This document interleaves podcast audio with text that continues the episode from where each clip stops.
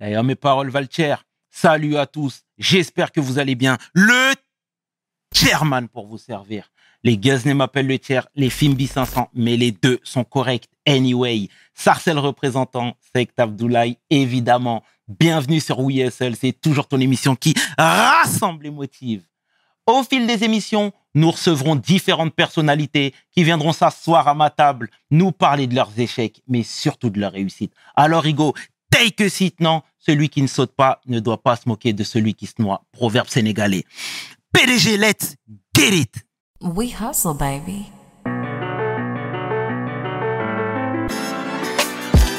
Le chairman. We hustle, baby. Le chairman. We hustle, baby. Le chairman. De retour sur We Hustle et aujourd'hui, je suis vraiment fier de recevoir un homme qui nous fait du bien. Un homme qui bosse pour les autres. Et ça, c'est important de le souligner. L'homme que l'on nomme Jean-Christophe Prouez. Jean-Christophe, comment tu vas? Ça va, ça va Tout va bien? va Tout va bien. Tout va bien. Merci d'avoir accepté l'invitation. J'ai bataillé pour te recevoir, mais c'est moi qui te remercie. c'était impératif de te recevoir, sincèrement. Dis-moi, Jean-Christophe, est-ce que tu peux te présenter, s'il te plaît, pour celles et ceux qui ne te connaissent pas?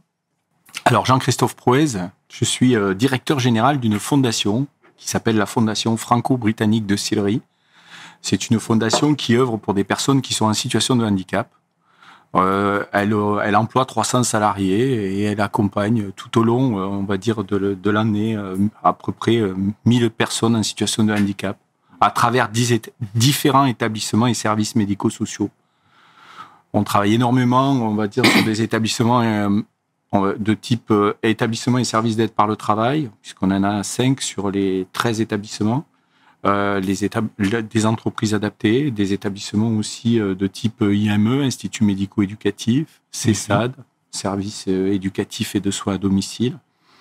Et on va dire le fil conducteur ou la mission un petit peu qui, qui, dirige la fondation, c'est l'insertion professionnelle d'un public en situation de handicap. Donc toujours dans une dynamique inclusive, essayer de trouver le plus possible des solutions pour ces personnes-là et surtout des solutions qui sont proches de leur environnement, qui ne les qui ne les délocalisent pas, on va dire. Hein Donc voilà. Avant de rentrer un peu plus dans les détails, on va retracer le parcours, forcément. hein. D'où tu viens? Parce qu'on entend un bel accent. Alors, je suis originaire de Lozère. C'est un Mhm. département euh, 48 que peu de monde connaissent finalement parce que euh, c'est, on va dire, en dessous du centre de la France, hein, à égale distance entre Montpellier et Clermont.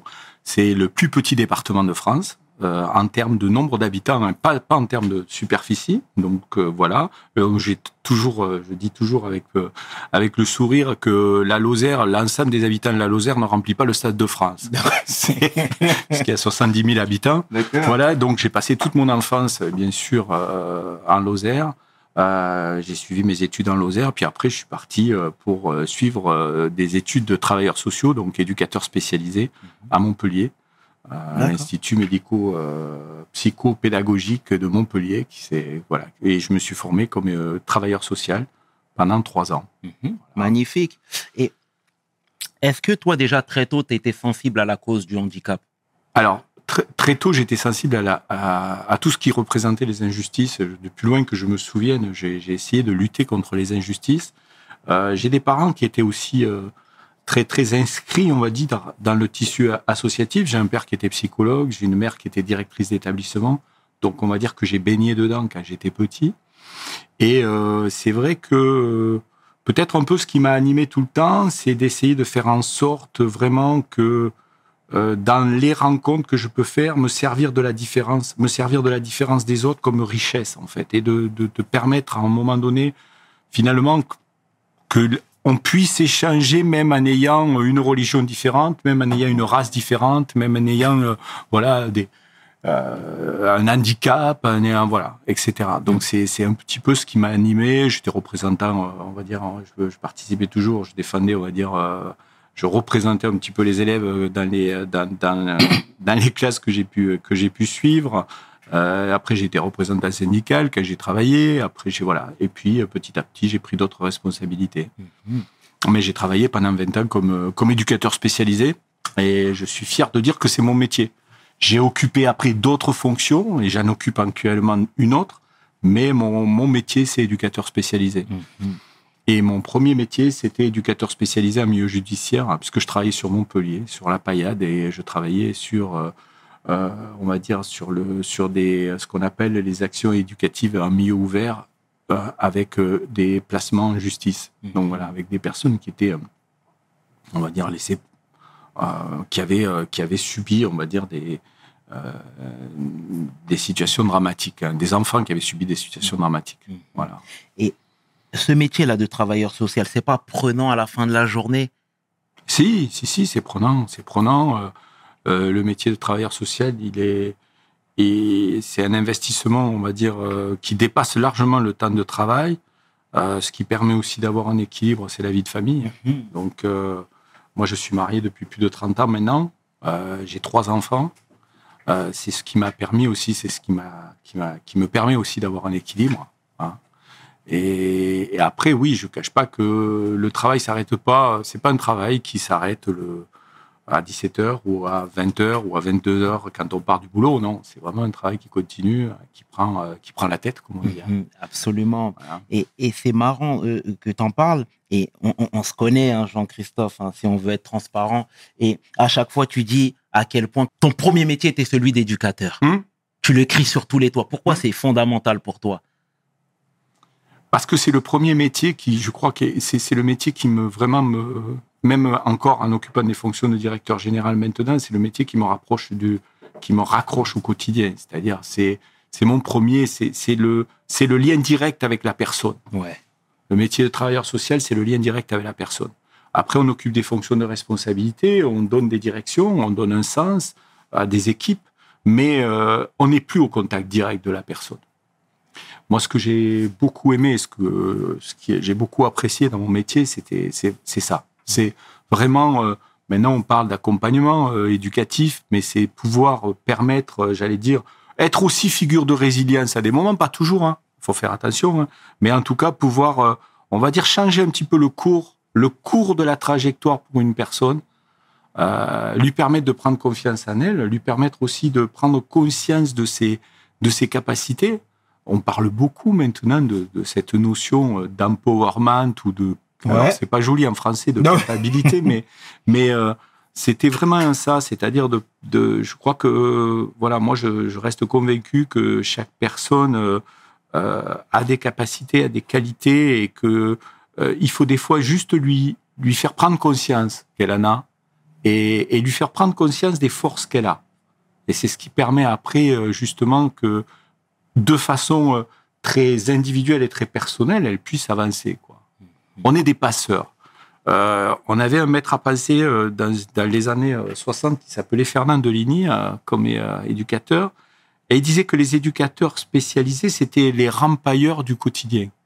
C'est finalement c'était joli comme métaphore parce que ça te montrait un petit peu que bah oui, tu faisais un peu comme comme une chaise quoi. Tu permettais à un moment donné de rampailler et puis de donner de donner euh, aller quelques petites béquilles provisoires et puis que petit à petit euh, la personne puisse lâcher les béquilles et partir toute seule quoi. Mhm. Et c'est une très belle métaphore. Et on a très bien compris le sens. Euh, Pourquoi avoir décidé de quitter Montpellier pour venir sur Paris déjà? Ah, Il manquait. Déjà, il y avait pas autant de structures dans le sud? Tu sais, moi-même, quand je parle avec des gens qui sont qui sont qui sont dans le milieu, ils disent que Paris sont privilégiés parce qu'il y a tout à Paris. Déjà, c'est vrai ce que j'avance ou pas? Ah oui, il y a tout à Paris, oui, oui, Mhm. tout à fait, il y a tout à Paris. Mais il y avait tout à Montpellier aussi, et ça a été un choix de vie, ça a été un choix de vie personnel à l'époque, parce que euh, ma compagne de l'époque euh, ne trouvait pas du travail dans le Sud, tout simplement, euh, et que du coup, ben, ça a été un choix de suivre, de la suivre. Elle est montée d'abord en région parisienne, en Seine-et-Marne. Moi, j'ai commencé à travailler à, à Damary-les-Lys, enfin, voilà, pas très loin de Damary-les-Lys. Mhm. Et puis, enfin, j'ai j'ai pas commencé à travailler puisque j'avais déjà travaillé sur Montpellier, mais après, j'ai- continué ma carrière professionnelle, on va dire, en Seine-et-Marne. Et voilà, c'était un choix. J'ai choisi, je l'ai suivi à ce moment-là. Et puis, du coup, je suis resté depuis. hein, euh, voilà, ça fait maintenant presque. Non, ça a fait 30 ans. Euh, cette année. Ok, ben, Voilà, je suis très- monté en région parisienne. T'as très bien fait. Je sais pas. t'as- C'est pas le choix. T'as gravi les échelons. T'as commencé éducateur? J'ai commencé éducateur, j'ai travaillé jusqu'à l'âge pratiquement de 40 ans comme éducateur, donc j'ai quand même fait pas mal de travail. J'ai j'ai travaillé donc en milieu judiciaire, j'ai travaillé aussi avec des, des, des- on va dire des, des jeunes qui étaient euh, en ITEP, hein, qu'on appelait avant les instituts de rééducation, qui étaient des adolescents qui avaient des problèmes de troubles du caractère et du comportement. Ouais. Travaillé un moment, puis je suis arrivé à donc là où maintenant je suis euh, à la Fondation franco-britannique de Sillery Mhm. en 2001. Ah, je me rappelle, hein, parce que pour le coup, un- euh, malheureusement, c'est quelque chose qui est resté ancré dans les mémoires des- de, de- de toutes les personnes, je crois. Euh, Je suis arrivé le 11 septembre 2001. Et, et depuis, je suis... euh, À l'époque, c'était pas encore une fondation, elle n'était pas encore passée à fondation, c'était une association qui s'appelait l'Association Colonie Franco-Britannique de Sillery. Et depuis, donc, après, euh, je suis resté éducateur, d'abord, dans un premier temps, sur l'Institut médico-éducatif. Euh, et après, euh, le directeur général de l'époque, euh, on a, enfin, j'ai- postulé pour un poste de directeur adjoint au CESAD, qui était un service CESAD pour adolescents, hein, euh, présentant une déficience intellectuelle. Euh, et du coup, j'ai été, j'ai été retenu, j'ai travaillé comme donc, directeur adjoint. Et, et puis après, j'ai pris d'autres postes de direction, directeur en, en ESAT, puis directeur en foyer. puis après, j'ai j'ai fait aussi, euh, j'ai j'ai fait un passage comme directeur général adjoint. Et D'accord. puis, je- j'ai été, euh, on va dire, nommé comme directeur général en 2021. Voilà, de, 2021. Très beau parcours. Et tu sais, pour les gens qui s'intéressent un petit peu au médico-social, ils entendent parler de la PEI et, et- et d'autres grosses structures, etc. Mais honnêtement, la FFBS, c'est pas très connu pour beaucoup de personnes. Déjà, est-ce que tu peux nous parler de cette fondation? Qu'est-ce Oui. que c'est? Oui, je peux. Alors, je peux en parler. Je vais essayer d'être quand même relativement rapide parce que la Fondation franco-britannique de Sillery, elle est centenaire. Elle a fêté ses Ouais. 100 ans, bah, tu le sais, euh, Mhm. en 2019.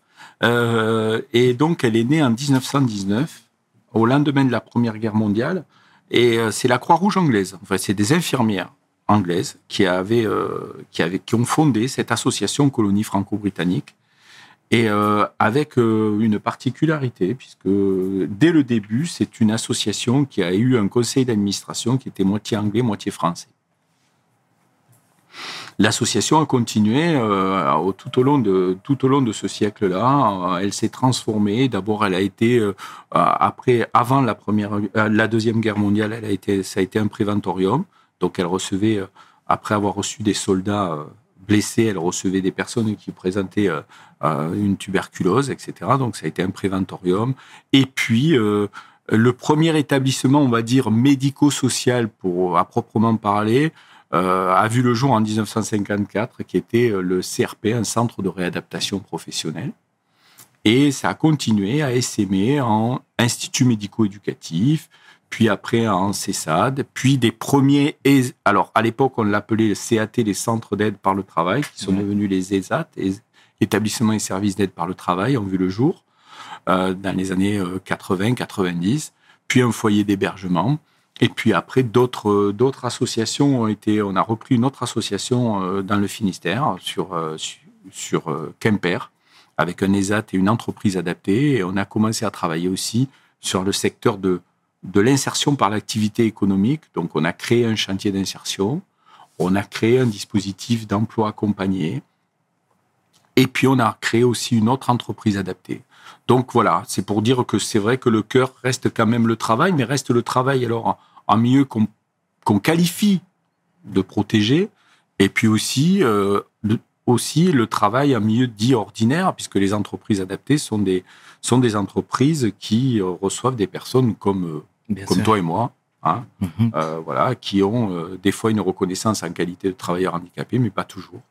Et- Voilà. Est-ce que toi, tu trouves qu'il y a suffisamment de structures Moi, je trouve qu'il y a suffisamment, non, il n'y a pas suffisamment de structures, puisque on est, on est tous conscients, alors surtout dans le secteur de l'enfance et de l'adolescence, on, est, on est conscient du manque euh, on voit quand même à travers les associations même de parents, à travers des, euh, certaines, certains handicaps, quand on parle des personnes qui présentent des troubles du spectre autistique, quand on parle des personnes qui euh, rentrent pas entre guillemets dans les cases, on Ouais. s'aperçoit qu'il manque des établissements et que de- du coup on a beaucoup quand même de, de sollicitations euh, de familles qui sont démunies, euh, qui sont à la recherche des fois de solutions pour pour leurs gamins et qui se retrouvent qui se retrouvent sans rien et qui sont des fois obligés de se tourner vers la Belgique Exactement. Voilà. Et- qui font office de leader.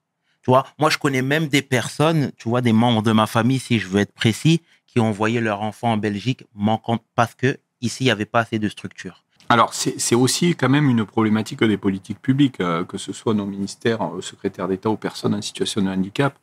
Euh, ça avait été un combat de Sophie Cluzel, hein, qui était ministre secrétaire d'État à l'époque. Ça reste toujours un, un combat actuellement. Euh, mais euh, bon, les solutions, ça serait peut-être aussi de créer des établissements en France. Donc, ça serait aussi de réorganiser peut-être le service et l'accompagnement médico-social parce que ces personnes-là, effectivement, ne trouvent pas leur place dans des structures euh, françaises. Et, la Belgique se positionne effectivement comme leader. Mais ça veut dire aussi que pour ces personnes en situation de handicap, ben, il y a forcément un déracinement, il y a une coupure du lien avec la famille parce que les, les familles sont beaucoup plus loin. Et euh, on n'est pas dans ce. D'ailleurs, la France est aussi décriée pour ça. On n'est pas dans, dans ce qu'on appelle cette dynamique inclusive, cette inclusion, de pouvoir permettre aux personnes en situation de handicap et même en position, même en situation de, handicap lourd, de pouvoir vivre quelque part à côté de chez elles, euh, avec euh, des soutiens, bien sûr, mais en tout cas de ne pas être éloigné. À la Fondation, c'est ce que on a toujours euh, prôné, c'est ce qu'on veut toujours, c'est-à-dire proposer des solutions euh, pour des personnes et ne pas les, les éloigner de leur environnement familial. On travaille beaucoup avec l'environnement familial, on travaille beaucoup, euh, même si on n'est pas une, une association de parents, on travaille beaucoup avec les familles et on essaie de trouver des solutions. Alors, c'est souvent pour des adultes, parce que la majorité des personnes qu'on accompagne, nous, on va dire 80% sont des adultes en situation de handicap, mais on a quand même euh, en IME et en CESAD euh, une centaine de jeunes adolescents qui sont, euh, pour le coup, mineurs et pour lesquels on travaille vraiment, que ce soit la scolarité, que ce soit la culture et le sport, que ce soit l'accompagnement éducatif, que ce soit les formations pré-professionnelles, au cœur même de, de nos structures. Mhm. Voilà. Et on essaye de plus en plus de travailler ce qu'on appelle l'externalisation, c'est de faire en sorte d'accompagner les personnes au plus près de leur environnement, c'est-à-dire trouver des solutions dans les écoles près de chez eux, trouver des solutions, on va dire, dans les, les centres de formation pré-professionnelle près de chez eux, et après servir, on va dire, euh, de, de lien pour, pour, tous, pour toutes ces, ces prises en charge et ces accompagnements-là. Mais encore une fois, on est, voilà, on, on- on est souvent euh, confronté à énormément de demandes pour peu de place. Et on, bien sûr, il y a des insatisfactions et bien sûr, on ne peut pas répondre à tout le monde. Donc euh, là aussi, euh, il y a un travail à faire du côté des politiques publiques, effectivement, pour donner des moyens, mais il y a un travail à faire aussi au niveau de nos organisations médico-sociales, c'est-à-dire d'adaptation, de réorganisation. On a, on a des équipes qui doivent se réadapter à un autre type d'accompagnement. On a passé, on va dire, dans, culturellement, hein, dans notre secteur, on a passé de longues années où euh, on partait du principe que la personne venait, euh, enfin, trouver un accompagnement chez nous euh, et, et, et où on devait répondre à toutes ces difficultés.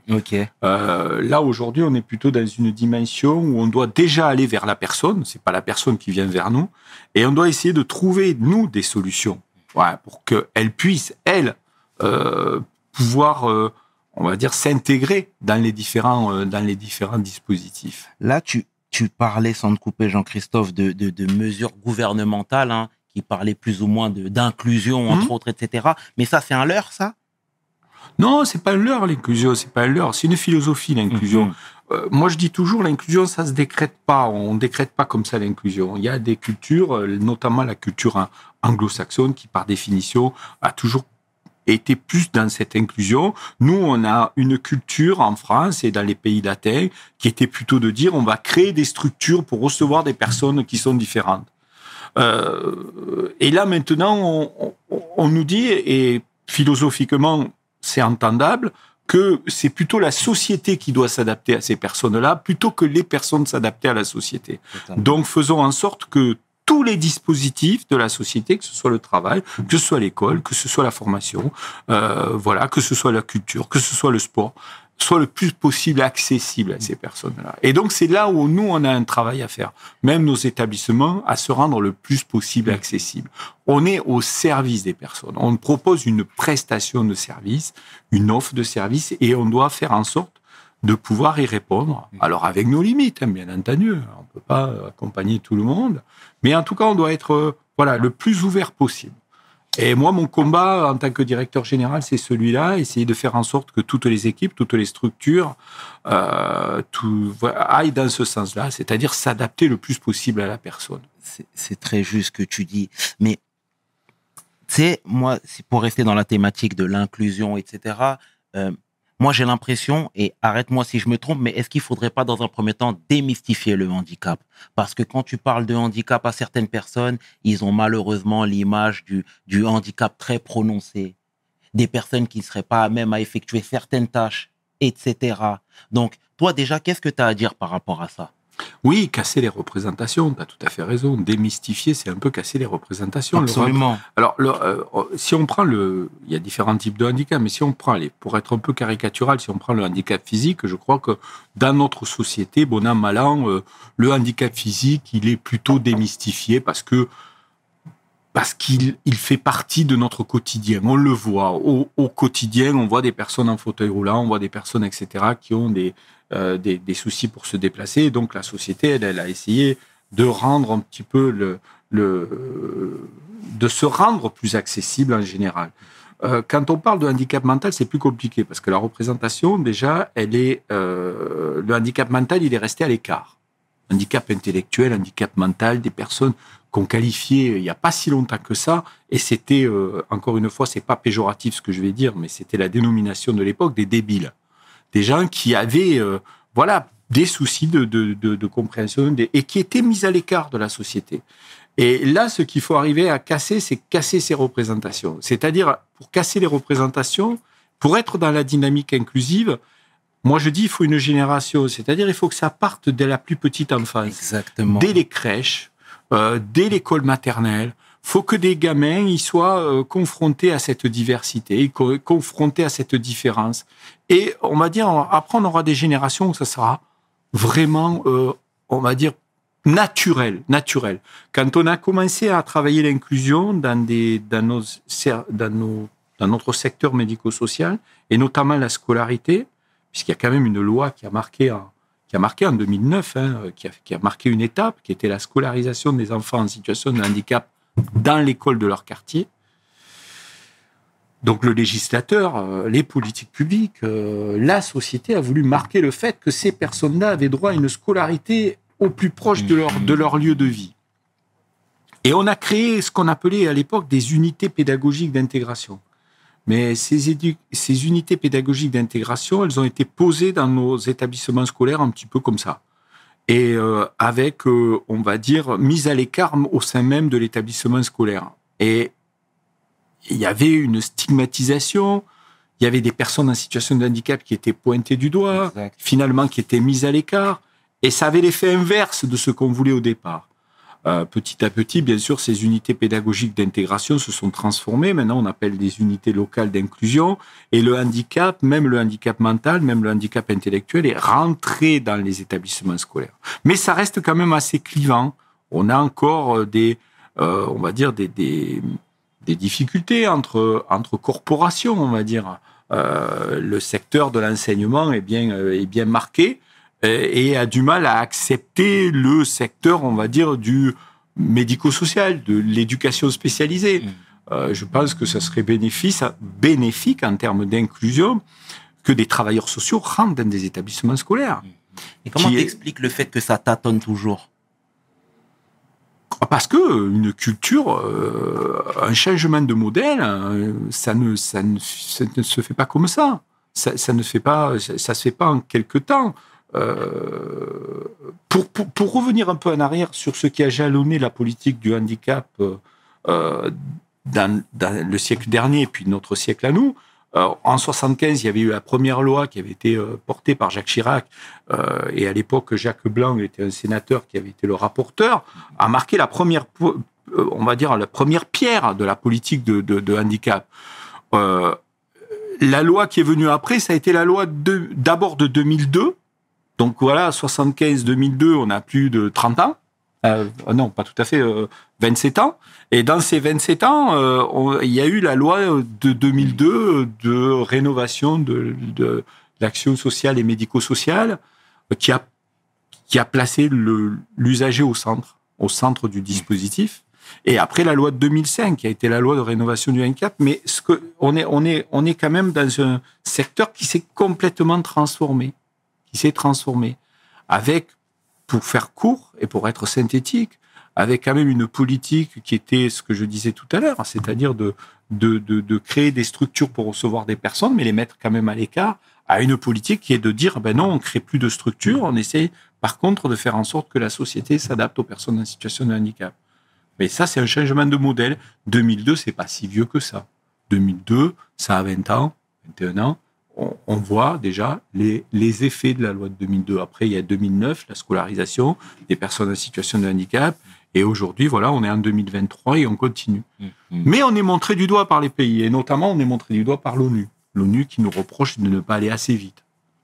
Et l'ONU qui nous met au banc, la France, elle l'a mis au banc, elle a même mis à l'amende, comme on dit, hein, euh, comme les jeunes peuvent dire, en disant euh, la France ne va pas assez vite, et la France doit être condamnée parce que, euh, alors, elle part d'une position qui, moi, pour moi, est plutôt dogmatique, de dire c'est le tout inclusif, et elle part du principe que euh, faudrait presque que tous les établissements médico-sociaux ferment, notamment les établissements pour enfants, IME, ITEP, etc., et que toutes ces personnes-là puissent, euh, puissent euh, évoluer, on va dire, dans, les dispositifs de droit commun euh, qu'offre la société, quoi.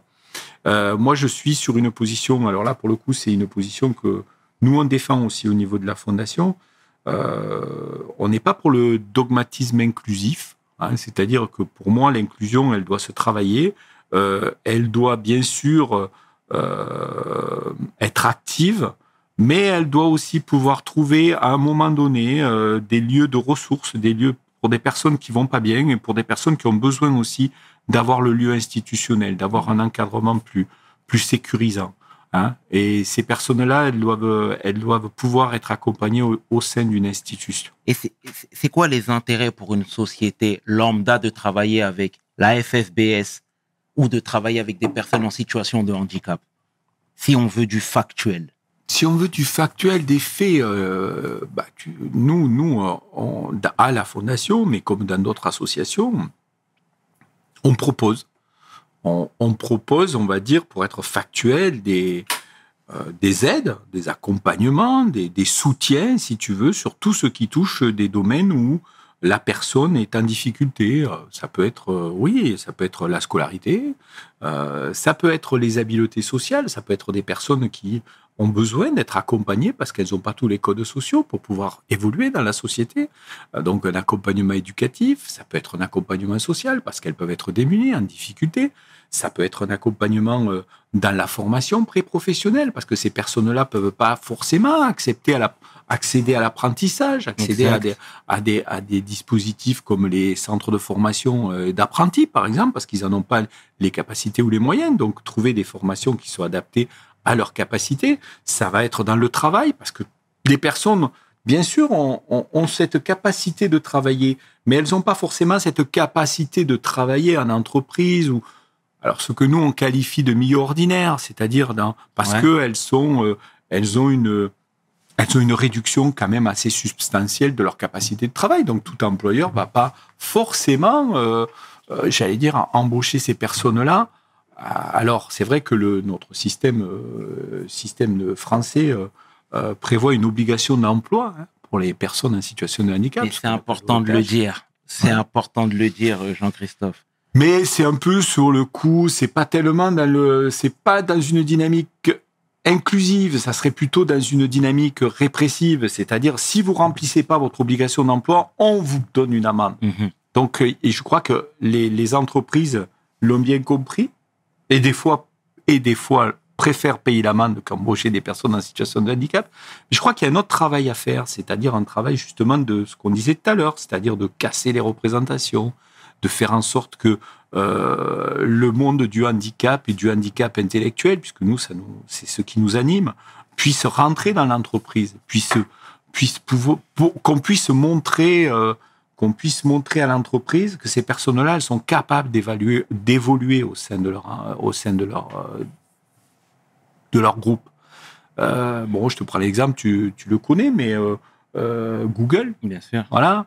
Quand on parle du handicap, quand on parle de ce qu'on fait à Google, Google entend et, et Google essaye de mettre en place des choses pour que peut-être demain, à Google France, il y aura des personnes handicapées intellectuelles qui vont travailler.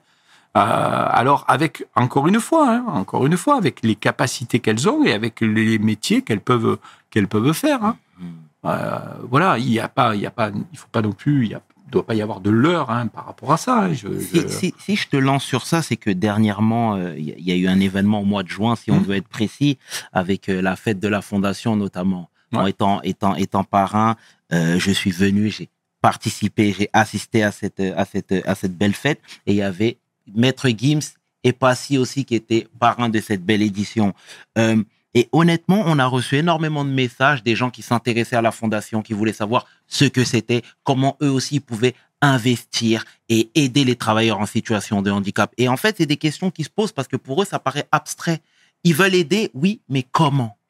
Nous, on fait, on est fondation, donc on fait aussi des appels aux dons. Après, on est dans un secteur, et puis tu le sais, hein, puisqu'on en a souvent parlé, on a un déficit de communication. Hein, euh, le- on va dire le, le secteur social, médico-social n'est pas très, n'est très doué. Et puis, euh, il faut aussi se dire que euh, on est dans une position un peu complexe, tout simplement parce qu'on est sur des, sur des établissements, sur des structures qui ont été financés à pratiquement à 100% par les politiques publiques. Ce qui n'est plus tout à fait le cas.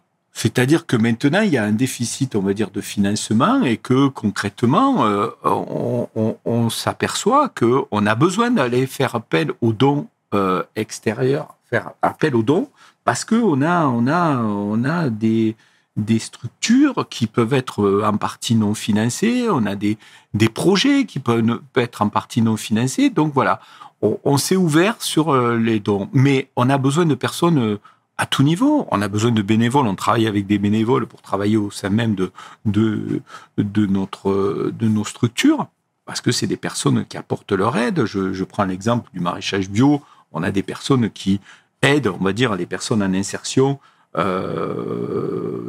pour leur pour pour les pour les pour leur apprendre la- la- les cultures pour voilà pour, pour être présent aussi Mhm, pour mhm. pour euh, on va dire étoffer aussi l'encadrement Euh, on a besoin de d'argent d'a- d'espèces on va dire parce que ça permet de financer les, les projets Euh, on a des structures qui sont encore une fois en partie financées mais il y a un déficit, on n'arrive pas à monter complètement le, boucler complètement le montage financier. Actuellement, là, on est en plein, chantier, par exemple. Je vous donne un exemple factuel de reconstruction de l'IME, de l'Institut médico-éducatif. Euh, c'est quand même, c'est quand même un gros, gros investissement, puisqu'on est sur un investissement à 8 millions d'euros. Et on a un montage financier de 6 millions d'euros. Actuellement, on a obtenu un, montage financier de 6 millions d'euros à travers différentes subventions, euh, mise en place de dossiers, financement par les politiques publiques. Et on est sur euh, voilà le cruel, euh, le cruel choix qui, s'est posé à moi avant l'été, c'est de dire ben, on reconstruit l'IME, mais on met en attente, on met en condition le gymnase. et, et petite Ça, c'est vraiment un exemple. hein. petite précision IME parce qu'il y a, y a Institut médico-éducatif. Exactement. Donc c'est pour les ouais. enfants. C'est ça, pour les enfants et adolescents, de, alors là, nous, c'est des adolescents de 12 à 20 ans Mhm. euh, qui présentent donc un handicap intellectuel et qui peuvent suivre au sein de cette IME à la fois un accompagnement éducatif, à la fois un accompagnement pédagogique et euh, travailler sur une formation pré-professionnelle et pouvoir après, euh, j'allais dire, euh, s'orienter, et qu'il y a aussi un lieu de soins d'ailleurs, puisqu'on a, il y a des soins psychologiques, il y a des, il y a des soins de rééducation, etc., et qui peuvent après s'orienter vers le, le- le- le milieu du travail ordinaire, on va Bien dire, sûr. ou protégé. Et, la, et la- la- le sport est un élément essentiel de cet accompagnement-là. Euh, on parle aussi hein, d'inclusion euh, culturelle et sportive. hein. Ça fait partie aussi de l'accessibilité qu'on doit donner hein, dans notre société aux personnes en situation de handicap. Accès au sport. Donc, euh, ben, le gymnase fait partie de l'accès au sport. Donc, le réserver, le mettre en condition parce qu'il y a un manque financier, ben, c'est très difficile comme décision à prendre.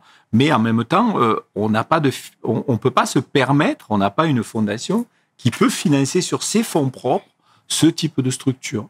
Merci pour ces précisions, Jean-Christophe. Tu sais, nous, il y a quelque temps, on a reçu euh, Kwetan Simo, que je salue euh, chaleureusement, qui est travaillé dans les mines d'or au Congo. Hum Et en fait, c'est quelqu'un qui a beaucoup souffert parce qu'il se faisait exploiter, parce qu'il était, il vivrait, il vivait vraiment une vie euh, euh, très difficile. Et il disait, je ne vais pas nom- nommer volontairement cette association, mais il disait que il y avait des détournements. Il y a Ah. parfois, il y avait l'argent qui n'arrivait pas aux personnes euh, euh, qui en avaient le plus besoin, etc. Tu vois, moi, je veux que tu, je mets les deux pieds dans le plat et c'est volontaire. Hein. Est-ce que les gens euh, qui souhaiteraient investir pour la fondation euh, euh, verront l'avancée des travaux, par exemple, si on parle du gymnase de l'IME notamment? Concrètement, là, moi, je peux même lancer un appel, hein, puisqu'on en a parlé ensemble. On est vraiment dans une stratégie de communication aussi pour de l'appel aux dons, pour, pour la construction du gymnase. Moi, je m'engage. Je m'engage déjà à donner des, des nouvelles régulières de, de, de l'avancée du projet. Euh, il y a de toute façon une attestation de remise de nom qui est, forcément délivrée aux donateurs. Euh, il a la possibilité aussi de l'utiliser comme attestation fiscale, puisqu'il peut se voir déduire euh, 66% de ses impôts s'il donne un don. C'est pas, c'est puisqu'on est une fondation reconnue d'utilité publique. Euh, et il y a un suivi. Donc, il y aura une évolution. Il y a, il y a, il y a même euh, la possibilité d'imaginer, hein, pour toutes les personnes qui vont donner pour euh, le gymnase, euh, de, de, de reconnaître leurs dons à travers une plaque à l'entrée, etc., à travers différents moyens auxquels on peut réfléchir. Mais encore une fois, le donateur, le donateur, il est très personnalisé chez nous. On n'a pas, on- on n'a pas, euh, on n'a pas des millions de donateurs. On n'est pas ni l'abbé Pierre ni les Restos du Cœur. hein. On a, on est une fondation. On est beaucoup plus, euh, comment dire, euh, moins, beau- beaucoup moins développé hein, que tous ces organismes philanthropiques et caritatifs. Mais en, tout cas, ce qui est sûr, c'est qu'on attache une, on accorde, j'accorde une importance toute particulière aux donateurs. Et euh, en termes de, de, de, de, de, de, de, de- de nouvelles, de, de courriers, de, enfin, en tout cas, ce qui est sûr, c'est qu'ils sont mis au courant de l'avancée du projet. Mhm. Et voilà. Il n'y a pas de frais de gestion aussi dans nos dons. Hein. La, la totalité de nos dons va au projet. Voilà. Merci pour ces précisions, Jean-Christophe. Il est impératif que je te lance Bah, sur ça, mais bien sûr, et tu réponds très bien, c'est magnifique tout ça. Et aujourd'hui, la fondation a-t-elle des partenaires?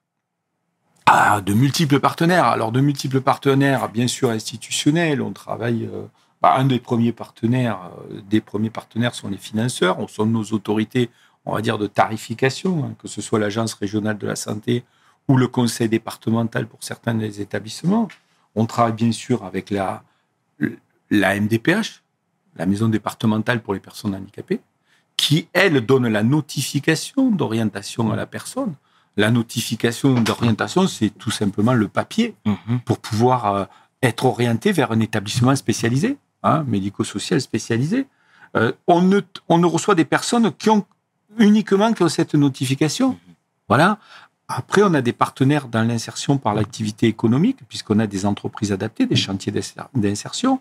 Donc, dans le domaine social, c'est la direction départementale du travail, la direction régionale du travail. On a des partenaires institutionnels aussi, euh, euh, bah, toutes les associations et les fondations qui font le même boulot que nous. hein.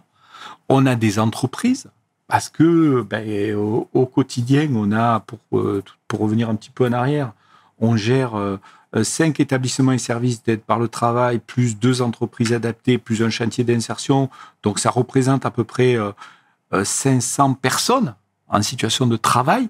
Donc, on a, on a des partenariats avec les entreprises. On a des partenariats forts avec, par exemple, sur Paris, euh, les restaurants de la ville de Paris. On a, on, on, on leur propose de la blanchisserie et il y a de la blanchisserie Bien. de toutes les, de, de tous les, les, les personnels de cuisine hein, qui est faite par nos ESAT. Euh, où des personnes sont mises aussi à disposition dans cette, ces entreprises-là. Ça veut dire qu'elles peuvent acquérir une expérience professionnelle et après pouvoir peut-être être embauchées au sein même de l'entreprise. On travaille avec le creux de la RATP, donc le comité d'établissement de la RATP, pour euh, par- pareil hein, dans le même dans le même axe hein, qui est la blanchisserie de tous leurs restaurants, hein, de tout le, on va dire les vêtements de, cuisine et de restauration de leur euh, de leurs restaurants sur la sur sur euh, la, la région Île-de-France. Euh, voilà, on travaille avec euh, de multiples partenaires euh, euh, professionnels, entreprises, etc., qui, euh, qui, qui permettent aussi de, de décliner, on va dire, cette insertion professionnelle. Mhm. Hein, parce que l'objet, quand même, c'est, encore une fois, l'objectif, c'est que pour ces personnes qui sont en situation de travail dans des établissements d'aide par le travail ou dans des entreprises adaptées, l'objectif, c'est qu'ils s'incluent hein, dans le milieu professionnel de l'entreprise. Donc ça, c'est aussi notre, notre mission. Donc à travers tous ces partenariats, eh ben, on, on décline cette mission en espérant toujours que ces personnes puissent être recrutées. Voilà. Ah, c'est très bien, Jean-Christophe. Et, et toi, à titre personnel, c'est quoi ton leitmotiv? À titre personnel, mon Mhm. leitmotiv, ouais, c'est c'est euh, remplir de euh, avec la plus, je- j'allais dire de la meilleure façon possible, avec la plus grande qualité, euh, la mission, la mission qui m'est donnée, c'est-à-dire euh, diriger des établissements et services médico-sociaux et, faire en sorte que euh, à la fois euh, dans une, un accompagnement, une prise en charge bienveillante, on arrive à pouvoir faire en sorte que les personnes, justement, puissent trouver une solution. Puissent trouver une solution dans des parcours qui sont très, très compliqués. Euh, souvent, c'est des personnes qui ont eu des, des parcours de vie euh, très heurtés, chaotiques, euh, qui ont été rejetés du milieu scolaire, qui ont été rejetés du milieu professionnel, qui ont été rejetés du milieu de la formation. Donc mon leitmotiv par rapport aux équipes, c'est leur dire, ces personnes-là, elles ont besoin d'être entendues, elles ont besoin d'être écoutées. Apprenez à les rencontrer, euh, trouvez les moyens de pouvoir euh, les soutenir, faire en sorte que tous les dispositifs soient, soient axés pour après leur permettre de trouver des solutions dans leur vie d'adulte. Voilà, c'est ça mon leitmotiv. Faire en sorte, voilà. Après, euh, d'un point de vue un peu gestionnaire, j'allais dire, je suis gestionnaire hein, d'établissements et de services médico-sociaux. Donc la fondation, c'est aussi un budget, c'est 13 établissements et services, c'est 25, euh, plus de 25 millions d'euros de budget. Donc c'est euh, c'est faire en sorte aussi de, euh, de préserver l'emploi hein, des personnes qui travaillent au sein de la fondation, euh, de faire en sorte aussi de développer cette fondation pour qu'elle puisse après avoir d'autres moyens hein, et d'autres possibilités pour remplir cette mission, cette mission d'insertion, d'in- d'inclusion. Merci infiniment, Jean-Christophe, pour ce moment. Merci beaucoup, sincèrement. Tu parles avec le cœur et moi qui te connais, eh ben, je sais très bien que, que tu joins toujours la parole aux actes et que c'est un combat, c'est le combat d'une vie, hein, finalement. Et, Oui. et, et, pour tout ça, et au nom de toute l'équipe de We Hustle, nous te remercions, euh, Jean-Christophe, Merci pour ce que beaucoup. tu fais. Merci beaucoup à vous. Merci de m'avoir accueilli. C'est le tiers avec l'homme que l'on nomme Jean-Christophe Prouès pour We Hustle. Mes paroles valent tiers. Peace. We hustle, baby.